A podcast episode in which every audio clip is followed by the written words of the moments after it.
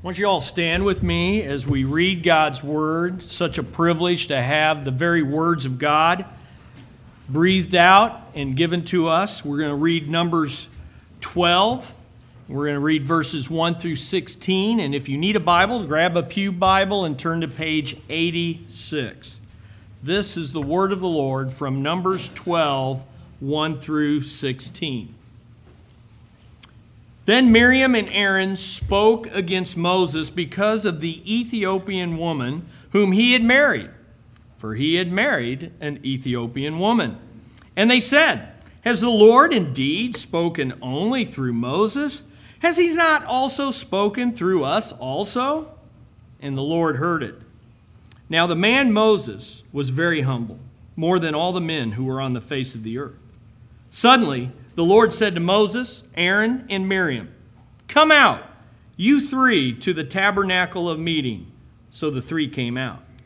Then the Lord came down in the pillar of cloud and stood in the door of the tabernacle and called Aaron, Aaron and Miriam, and they both went forward. Then he said, Hear now my words. If there is a prophet among you, I, the Lord, make myself known to him in a vision, and I speak to him in a dream. Not so with my servant Moses. He is faithful in all my house. I speak with him face to face, even plainly, and not in dark sayings. And he sees the form of the Lord. Why then were you not afraid to speak against my servant Moses? So the anger of the Lord was aroused against them, and he departed. And when the cloud departed from above the tabernacle, suddenly Miriam became leprous, as white as snow. Then er-, Aaron tore, turned toward Miriam, and there she was, a leper. So Aaron said to Moses, Oh, my Lord, please do not lay this sin on us, in which we have done foolishly and in which we have sinned. Please do not let her be as one dead, whose flesh is half consumed when he comes out of his mother's womb. So Moses cried out to the Lord, saying, Please heal her, O God, I pray. Then the Lord said to Moses, If her father had but spit in her face, would she not be shamed seven days? Let her shut out, be shut out of the camp seven days, and after that she may be received again. So Miriam was shut out of the camp seven days, and the people did not journey on till Miriam was brought in again. And afterward the people moved from Hazeroth and camped in the wilderness of Paran. Let's pray. Father, we are uh, perhaps shocked and even warned of how serious it is to be critical especially of your servants and of your people. Father, may our hearts be convicted. May we seek comfort and forgiveness and cleansing as we hear your word preached. And may we not deflect this message to others, but Lord, let it come directly to my heart and to each heart that we may know just what it is to be critical and how serious it is in your eyes. May your spirit bring forth your word for application. In Jesus' name, amen.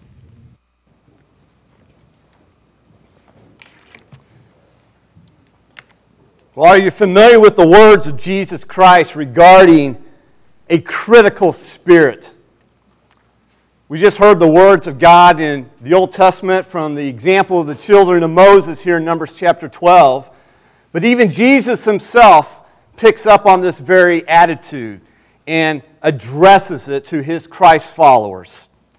Jesus asked his followers in the, one of the greatest sermons ever preached, the Sermon on the Mount, and he asked them this question in Matthew chapter 7, verse 3 Why do you look at the speck that is in your brother's eye, but do not notice the log that is in your own eye? Now, I'm sure most of us have heard uh, that verse before, or at least some form of that verse being quoted or Perhaps we've even used it. I know for myself, I have found that it's so easy to criticize the speck in someone else's eye while a log jam is being formed in my eye. I'm convinced that fault finding is one of the easiest professions to get into. no diplomas required, no college education, no master's, doctorate. It's easy. All you got to do is, well, you don't even have to fill out an application. All you got to do is start criticizing, and you are in. And for this reason, we need an attitude check.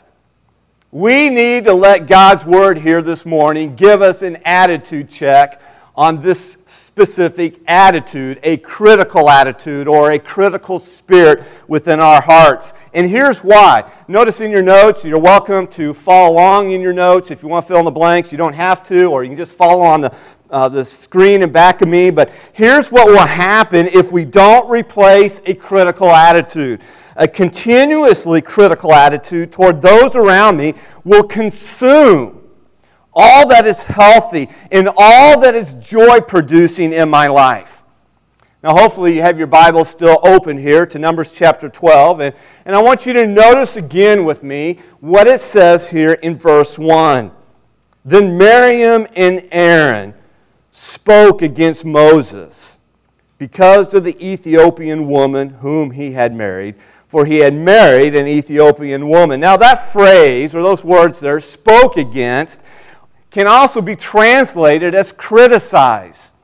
So here was Moses, a, a, man chosen by God to lead the children of Israel out of slavery, out of bondage in Egypt, and lead them into the promised land. And let me tell you, this was a monumental task, to say the least. And yet, very quickly and without warning, Moses became a target of criticism. Now, what is criticism? Most of us are pretty familiar with cr- criticism. Most of us have been on the receiving end of it. Uh, I'm, I'm, sure here most of us have also done some criticizing. But what is it? Here's a simple definition criticism is really nothing more than dwelling upon the faults of a person with no view to their good. And so, what we're doing when we engage in criticism is we're, we're really dwelling upon those faults that we find, that we see in a person, whether those faults are real, whether they're perceived, in with, with no view to their good. And sooner or later, when we begin to engage in this, to dwell on those faults, to find those faults, let me tell you, what we are doing, it comes out. We begin to express it verbally. Let's be honest here. I know for myself, man, we all struggle with a critical attitude. And some of us find fault in people as if it were a buried treasure. That's really the key issue. We're in the fault finding business, and the uniform we're wearing is a critical attitude. Listen, as you sit here this morning, as we hear this message, as we let God's word come into our hearts, ask yourself are you a person who walks through life saying to yourself, man, that's not right? And man, who thought that looks good? I can't believe they did that. Why would they do that? Man, someone should have taken care of that. What a moron. I can't believe he or she did that. And if you have a tendency to kind of think this way, then you're dealing directly with the dangers of a critical attitude. So, what does God have to say to us? What does God have to say about the wilderness attitude of criticism? Well, God gives us some truths here in this story that Pastor Chris read for us here in Numbers chapter 12.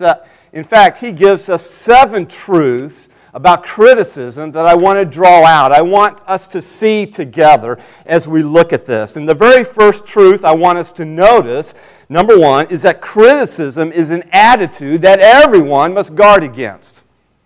Look again at verse 1 and notice who was criticizing Moses. It was Miriam and Aaron, Moses' sister and Moses' brother. Now that's pretty tough, isn't it? Miriam and Aaron were the two people closest to Moses and the ones he trusted most, and yet they are the ones criticizing Moses, their own brother. But this shouldn't surprise us, really. I mean, after all, most of our critical assaults are aimed at our family members, the people closest to us. And it's interesting that Miriam is mentioned first.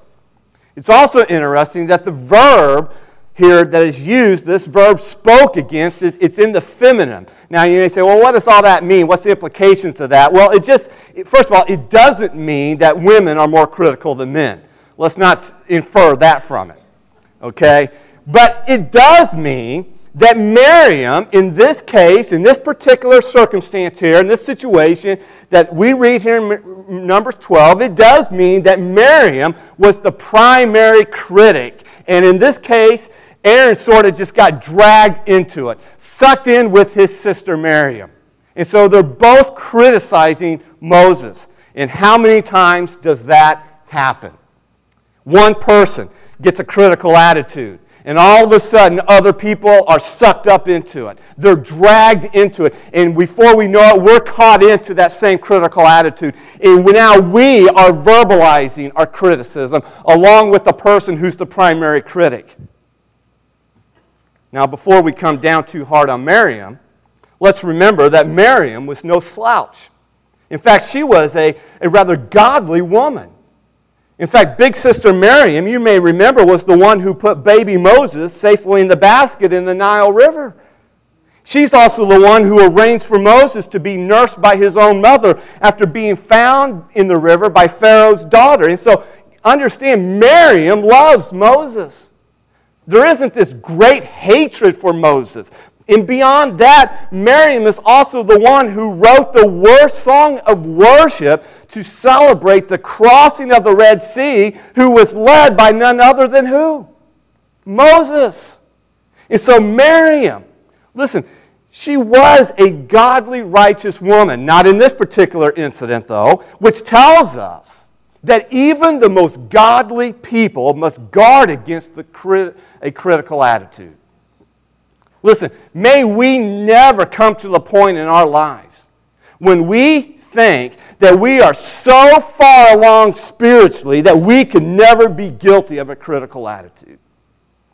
We're just as vulnerable as Miriam. None of us can say, Well, I'm glad I don't struggle with that anymore. Praise God. Don't have to worry about that. Listen, none of us have arrived to that point. And so, this is an attitude that we all, every one of us here, must guard against. That's the first truth that we see. Number two, we need to check and see. Number, the second truth is that criticism attacks the petty issues of others to cover up the root issues in our own hearts. Did you notice what Miriam was criticizing Moses for? She was criticizing Moses for his choice of a wife. Verse 1 says Then Miriam and Aaron spoke against Moses because of the Ethiopian woman whom he had married. For he had married an Ethiopian woman. Now, most Bible scholars here think that Moses' first wife, and her name was Zipporah, that more than likely she had died, and now Moses has remarried. And he's remarried an Ethiopian woman. And guess what? Big sister Miriam doesn't like the new sister in law. And so she begins to criticize. And perhaps Miriam, we're not specifically told, perhaps she was telling anyone who would listen. Not just Aaron, together they were criticizing Moses, maybe in their tent together, but more likely even perhaps outside of their tent to anyone who would give ear to it. And perhaps Marion was saying, Man, I don't like my brother's new wife. I don't know why he married her. What was he thinking? He should have checked with me first. How dare he marry somebody without checking with me? But do you really think that's the issue here? Is that really the issue? I mean, do you really think Moses' choice of a wife was the real issue here? No way. It may have been the surface issue, but the root issue in Miriam's heart is found here in verse 2. Look at it with me. It says, So they said, Miriam and Aaron. So they said, Has the Lord indeed spoken only through Moses? Has he not spoken through us also? And so, what we see here is that Moses' wife was just a surface issue, but the real issue was Moses' position. It was his prominence as the leader of the children of Israel. The real beef here was how come Moses gets all the attention? Why does he get to part the Red Sea? Why does he get to go to the top of the mountain and meet with God and I'm left back here in the camp? Why do we have to stay behind? It's always Moses this, Moses that. What about me? Has God not spoken through me? And not just him. And so that's the beef. Miriam's petty criticism was simply a smokescreen for the root issue in her heart and in Aaron's heart. And that root issue can be summarized in one word jealousy. They were jealous. And this happens all the time in our relationships. It happens in our marriages with our spouses, it happens in our families, it happens at work, and let me tell you, it can even happen here at church. We're jealous. And we cover that jealousy up by criticizing the person we're jealous of. Man, why do they get to do that? Why are they this? Why, why this? That's not fair. Most of the issues that we start criticizing, let's be honest, they're somewhat petty issues that aren't worth a hill of beans. And we use the criticism as a smokescreen for the root issues in our hearts. Now, let's, let's just take a minute here and talk about some of those root issues that kind of creep into our hearts that we don't necessarily deal with right away. Well, number one, the first root issue is criticism may be a cover up for unforgiveness or even bitterness within our hearts.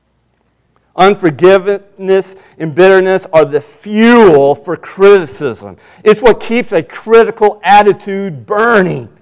Mark it down. When unforgiveness is in our hearts, then criticism will be on our lips. A second root issue, though, criticism may be a cover up for envy jealousy or even resentment. And this was the case for Miriam and Aaron. They were jealous of Moses' position, they were jealous of his prominence as the leader. And people are often critical because they are envious of somebody else. They're envious of what they have, what they get to do, or their success in life. And so they try to pull that person down with their criticism of them. And as they dwell on the other person's success, they begin to be even overcome with resentment in their own heart and they start to then find fault with what that person is doing or what they're saying. And again, the real issue is not, is not the critical attitude, that's just the petty cover up for the problem of jealousy. And then, number three, a third root issue is criticism may be a cover up for failure in our lives. Some people become critical of others because they're living in defeat themselves.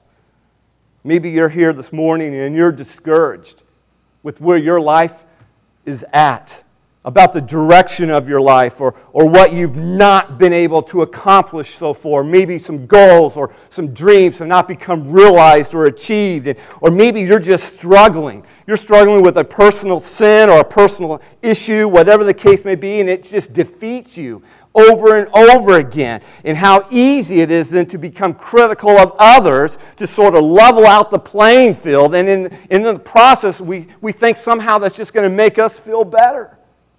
Listen, criticism is petty, and it covers up the serious issues in our own hearts that often leads to wilderness living.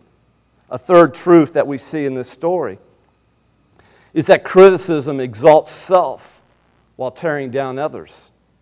And again, this is exactly what we find illustrated in Miriam and Aaron's criticism of Moses. Notice again in verse 2 how their criticism exalts themselves while tearing down Moses. So they said, Has the Lord indeed spoken only through Moses? There's the tear down. Has he not spoken through us also? There's the self exaltation and the Lord heard it. You see, ultimately, criticism is self exalting. It tries to inflate self, it tries to elevate, elevate self while tearing down others. Criticism takes the focus off me and my faults, and it highlights me as the superior person to the one we're criticizing. In other words, criticism elevates me as the highest and the best. Now, why do we do this? Because criticism or at least we think so. We think criticism reduces the pain of our faults being in the spotlight. And it gives us the satisfaction of now shining that spotlight on somebody else's faults. We think people will find it harder then to see our lives, to see our faults, if I'm shining this glaring light of criticism on somebody else. So, what kind of impact does that have? How do you think that, that makes people feel? Well, this brings us to the fourth truth. Number four, criticism is painful to the people we criticize. It's painful. And I'm sure all of us, as we said already in the beginning, we've experienced the pain of someone criticizing us. But imagine Moses, his own sister, his own brother criticizing him. The two people he thought he could count on. And suddenly they turned on him. And this betrayal must have cut deeply. In fact, sometimes the ones who injure us the most are the ones we love the most. Have you found that to be true? Now, what's really interesting here, though, and man, is it interesting. It's an amazing verse. It's what God actually says about Moses. Look at it here in verse 3. He says, Now the man Moses was very humble more than all men who are on the face of the earth. That's an amazing verse about Moses, isn't it? Wouldn't you like that verse to be said about you? God says Moses was more humble than all men who are on the face of the earth. And yet, Moses is still being criticized. And not just by anybody, but by his own family. Now, there's a couple things I take away from that immediately I take away and I learn first it's a harsh thing to criticize anyone, much less a humble man who God says later on that he is my faithful servant. And second, it's nearly impossible, get this, to avoid criticism to avoid being criticized. Now, I say nearly impossible because if your goal is to avoid criticism, then just do nothing, say nothing, and be nothing. In other words, go live in a cave. And even then, you're going to be criticized for it. So here was Moses. Get the picture now. Here's Moses, the most humble man alive on the face of the earth. And even he can't escape the pain of some self appointed critics attacking the work he's doing for God. So, how do you respond to that? How should we respond to this? Well, there's several ways. We don't have time to get into it, but let me just offer one. The key is to remember we are not here to win people's approval. We're here to win God's approval and to please God with our lives. The Apostle Paul writes in Galatians 1, chapter, chapter 1, verse 10 Am I now seeking the favor of men or of God? Or am I striving to please men? If I were still try, trying to please me, I would not be a bondservant of Christ. So while our goal is to please God as Christ followers, there's still something for us to, be, to learn from our critics. There's always a grain of truth in those who are criticizing us. Harry Ironside, who was a, uh, a Bible teacher of the past, has this advice, and I quote He says, If the criticism about you is true, then mend your ways. If it isn't, then forget about it. The same advice was put this way by someone else Never fear criticism when you're right, never ignore criticism when you're wrong. Perhaps the best advice comes from an Arabian proverb if a person calls you a donkey or an ass, pay no attention to him. But if five people call you one, then go out and buy yourself a saddle. That's pretty good. In other words, deal with what you're being criticized about. Search it. Look, it. there's always a little bit of grain of truth in what we're being criticized about. And so t- stand back, evaluate. All right, Lord, what can I learn from this? Because I'm not a perfect person, and neither was Moses. And so I encourage you yes, turn down the volume on the critics in your life and instead center your attention on what God thinks of you. But also take time to evaluate and learn. And when we criticize others, which we are all guilty of. Listen, remember that criticism, it's not only petty on our part, but it is painful to the people we are criticizing. A fifth truth we learn from Miriam and Aaron is criticism is often foolish on our part. Now, this is an important truth. Not every person who criticizes has a wicked, awful heart. In fact, I'm convinced that the majority of the critical things that people say are words they wouldn't say if they thought twice about them. Most people, including myself, often utter careless, thoughtless words that still strikes others like a slap in the face. Listen, the truth of the matter is our verbal assaults, you know, they're not necessarily targeted for intentional injury. And yet, loose lips often do damage we never anticipated. The fact is, so much of our criticism is just plain foolish on our part. In fact, I love how Aaron takes responsibility, and that's how he describes his criticism of Moses. He says it was foolishness. Notice what Aaron says in verse 11. Look at it with me. So Aaron said to Moses, Oh, my Lord, please not lay this sin on us in which we have done foolishly, in which we have sinned. Now, why was it foolish? Well, one reason why, think about it. They were criticizing Moses. After all, he's only the most humble man on the face of the earth. That's pretty foolish to criticize somebody like that. And according to verses 7 and 8, they were criticizing God's faithful servant who God speaks with face to face. And so this is no small issue here. God heard the criticism and God takes notice of it and God dealt with it. In fact, God gave Miriam and Aaron an attitude check right on the spot. God didn't let it go. And he asked them this question, a heart penetrating question in verse 8. He asked, Hey, why then were you not afraid to speak against my servant Moses? In other words, man, you should have thought before you spoke, because what you're criticizing him, that is foolishness on your part.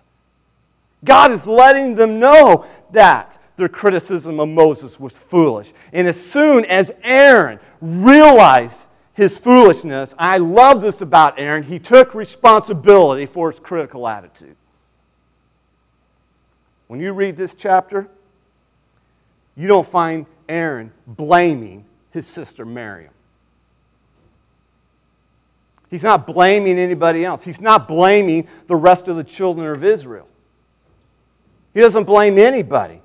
In fact, Aaron, it's interesting, he doesn't even try to defend his position of why he's criticizing Moses. He doesn't even try to defend his words. He doesn't try to rationalize his remarks.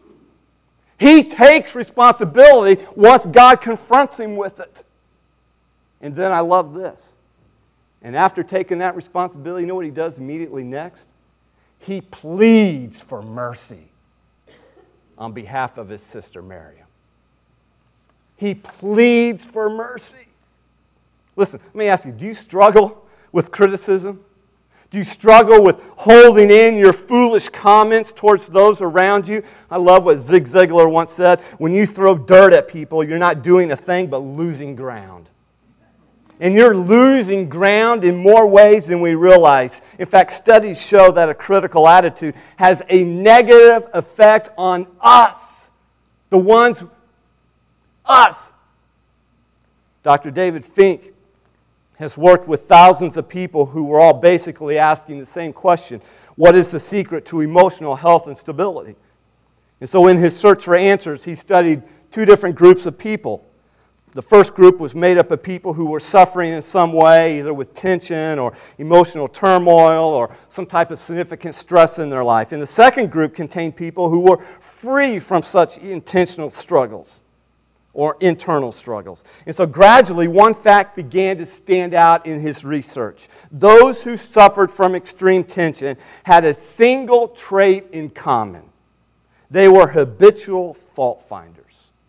Constant critics of people and things around them. Meanwhile, the men and women who are free from stress and tensions were the least critical in their attitude. Listen, this is why God wants us to put off this attitude, to put away a critical attitude. It's not only painful to those that we are criticizing, but our critical attitude affects us in a negative way too. Listen, criticism, sooner or later, it will destroy you. It will carry you down the road to a desert wilderness a place where you do not want to live, a place where people will not want to live with you. Because who likes being around a critic except other critics? Which brings us to truth number six criticism is a sin that God judges. Now, you don't have to be a Bible scholar here to discover this truth in our text. Criticism is a sin and the text here in Numbers chapter 12 says so clearly. Look what Aaron says to Moses in verse 11 again. He says, Oh, my Lord, please do not lay this what on us? This sin on us, in which we have done foolishly and in which we have sinned. Listen, folks, criticism is a sin. Now, obviously, we want to soften that. We want to soften the judgment on criticism. We want to believe that it's just a weakness that we're dealing with. We would rather call it a bad habit, so deal with it. It's just who I am, it's who God created me. And that's how we kind of flippantly deal with this. But this isn't the way Christ followers deal with sin.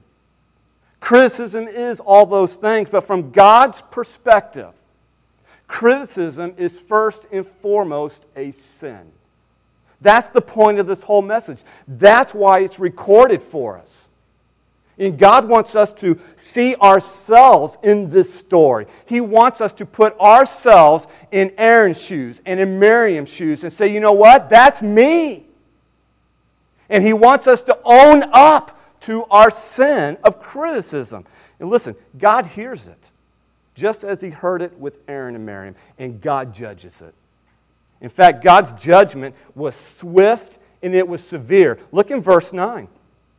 It says, So the anger of the Lord was aroused. And then verse 10 says, Suddenly Miriam became leprous, as white as snow. And then Aaron turned toward Miriam, and there she was, a leper. Basically, Miriam was as good as dead at this point in her life. And so Aaron pleads for mercy on behalf of his sister in verse 12. Please do not let her be as one dead, whose flesh is half consumed when he comes out of his mother's womb.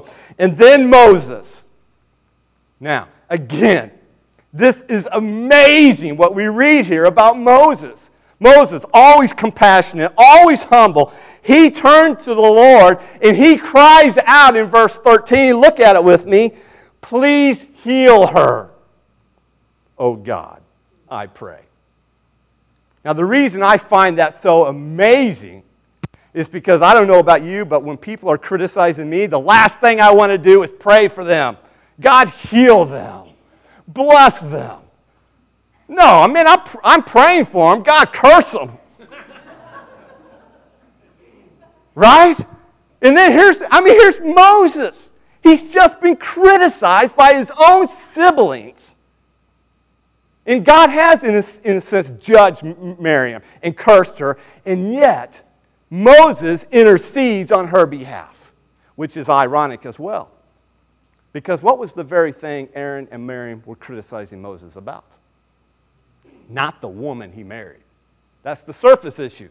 The underlying issue was they were jealous of his position, of his prominence as leader, and that as leader, he could do what? He was the intercessor before God on behalf of the children of Israel. He's the one that talked face to face with God. And they're now criticizing why does he? Doesn't God speak to us too?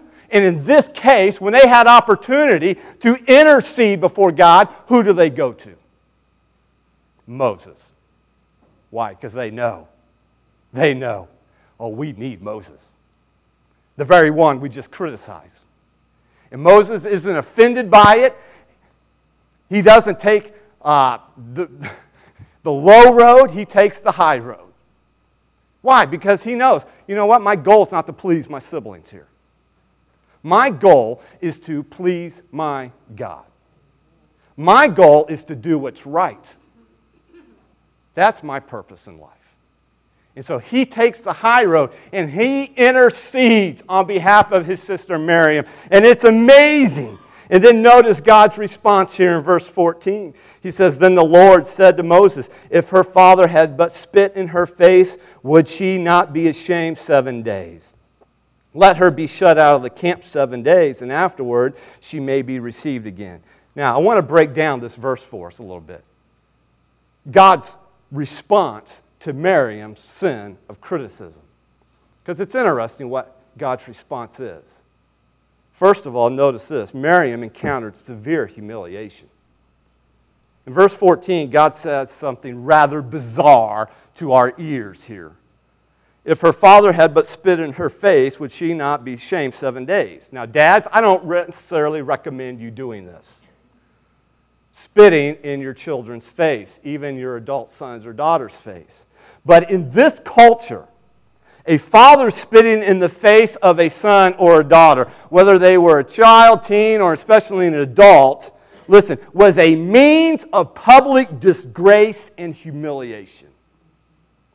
It would be kind of the equivalent. It'd be kind of like a father spanking his 10 year old child in front of all his friends.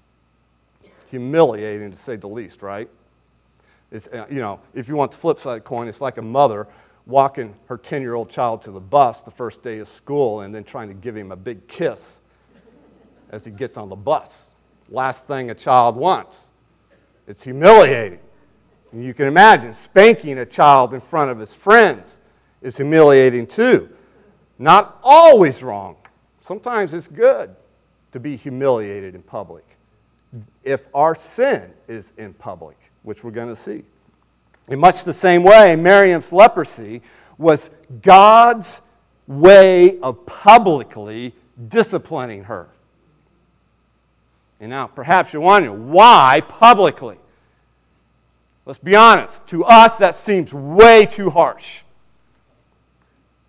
In our culture, you just don't do that.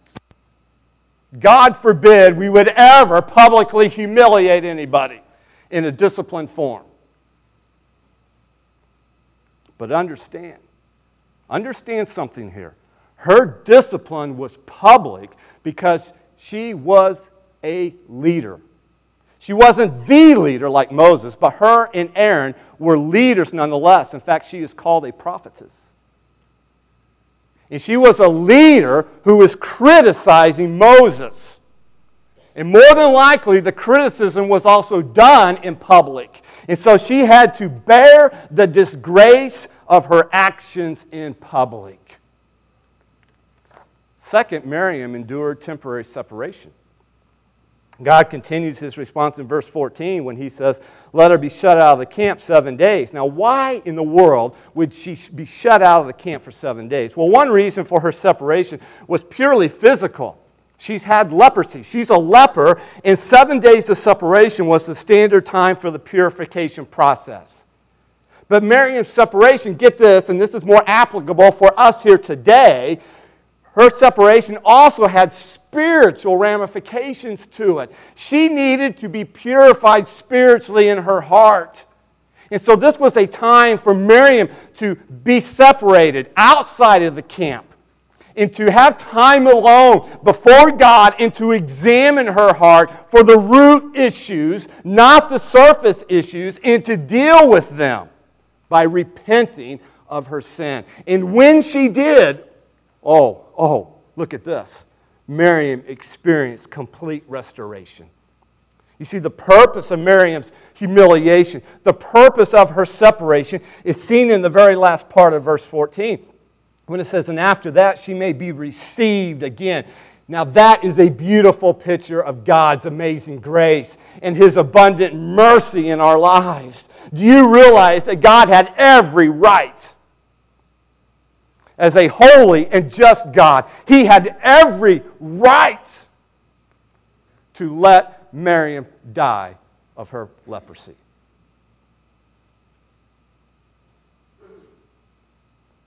But instead, in God's abundant mercy and in His amazing grace, He doesn't let her die. He extends healing to her. Miriam was received back into the camp seven days later. She was received back into the community. She was completely restored. Isn't that wonderful of our God? But only after she went through the process of humiliation and separation did she experience her restoration. Remember, with God, with God, yes, there is always consequences to our sin. But also remember that with God, there is always abundant mercy and amazing grace when we turn to Him. Listen, you can be restored back. You can be received back into a right relationship with God. You can be restored back and received back into the fellowship of the community of Christ followers when we repent of our sin. Which brings us to one last truth I want us to see in this story criticism halts the flow of God's blessing. You know, so many times we think my sin only affects me. Folks, listen to me. That is just not true. Yes, our sin, it impacts, it infects, affects our lives in a negative way. But our sin, listen to me, it impacts other people too.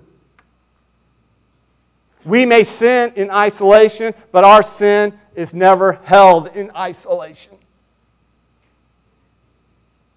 And in this case, Miriam's critical attitude impacted, get this, over 2 million people. Her sin of criticism impacted 2 million people. Notice what it says in verses 15 and 16. So Miriam was shut out of the camp seven days, and the people did not journey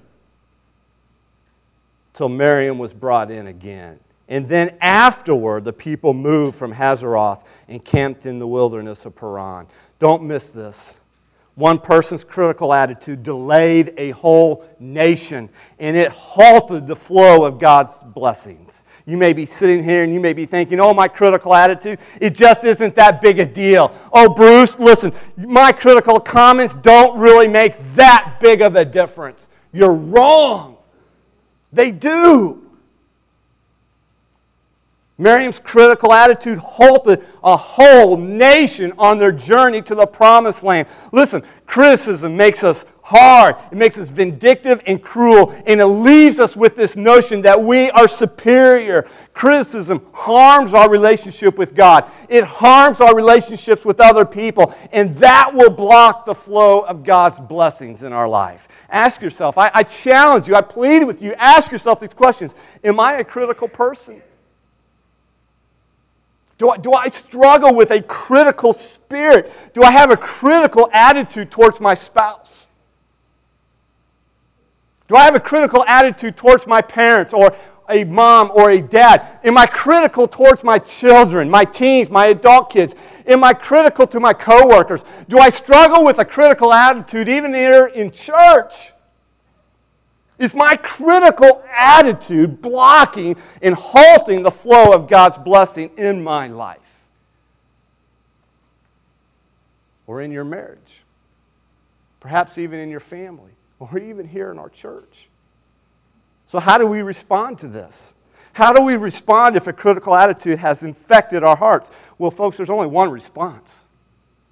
There's only one, and that is to repent. Repent of a critical attitude and replace it with an attitude of love. So, what does it mean to repent? Well, repent means to turn from our sin, and it means to turn to God's grace and mercy. You say, well, how do we do this? Well, first of all, you confess your sin to God. And confession of our sin to God is, is simply the idea that we agree with God that criticism is a sin. We acknowledge with God that I've sinned against you, Lord, and I have sinned against others. I confess that to you. And then we ask God for His forgiveness for a critical attitude. And listen, this is key. And in asking for God's forgiveness, listen to me, we freely receive His forgiveness. You don't have to earn it, you don't have to work for it. Why? Because forgiveness has already been paid for with Christ's death on the cross and his resurrection. Woo! Hallelujah, right? So we confess the sin knowing that God is merciful and He's gracious and that He is offering us forgiveness. And we ask for it and we freely receive it. But listen, we also ask those who we've criticized to forgive us. We go to them. And for most of us, that means asking the people closest to us to forgive us. And perhaps even now, you need to go to a spouse, a parent, a sibling, a friend, a coworker. Maybe there's somebody in this church you need to go to. Listen, that's part of the repentant process. And you ask for their forgiveness. And you leave it there. And they may or may not choose to forgive you. You leave that in God's hands. And then we replace that critical attitude with an attitude of love which we will look at next Sunday. But for now, our focus is to repent of the wilderness attitude of criticism. And I want to give us that opportunity right now. As we come to our response time here in the service, this point in time of our service where, where now that we've heard God speak to us, we respond. Right where we're sitting, we bow our heads, and the praise team's going to come and sing, and we do business with God. And if you need to, later in the day, do business with somebody else, you do that. You follow it up. But first and foremost, let's do business with God right now. So I want to ask you to bow your heads. I want to ask the praise team to come. And again, let me ask you are you a critical person? You know, almost all of us, I think we, could have to, we would have to say, you know, I struggle with this attitude. And so the next question becomes important Am I willing to repent? And so let me encourage you to run to God, to run to the cross of Jesus Christ, run to His grace and His mercy, and freely receive His forgiveness.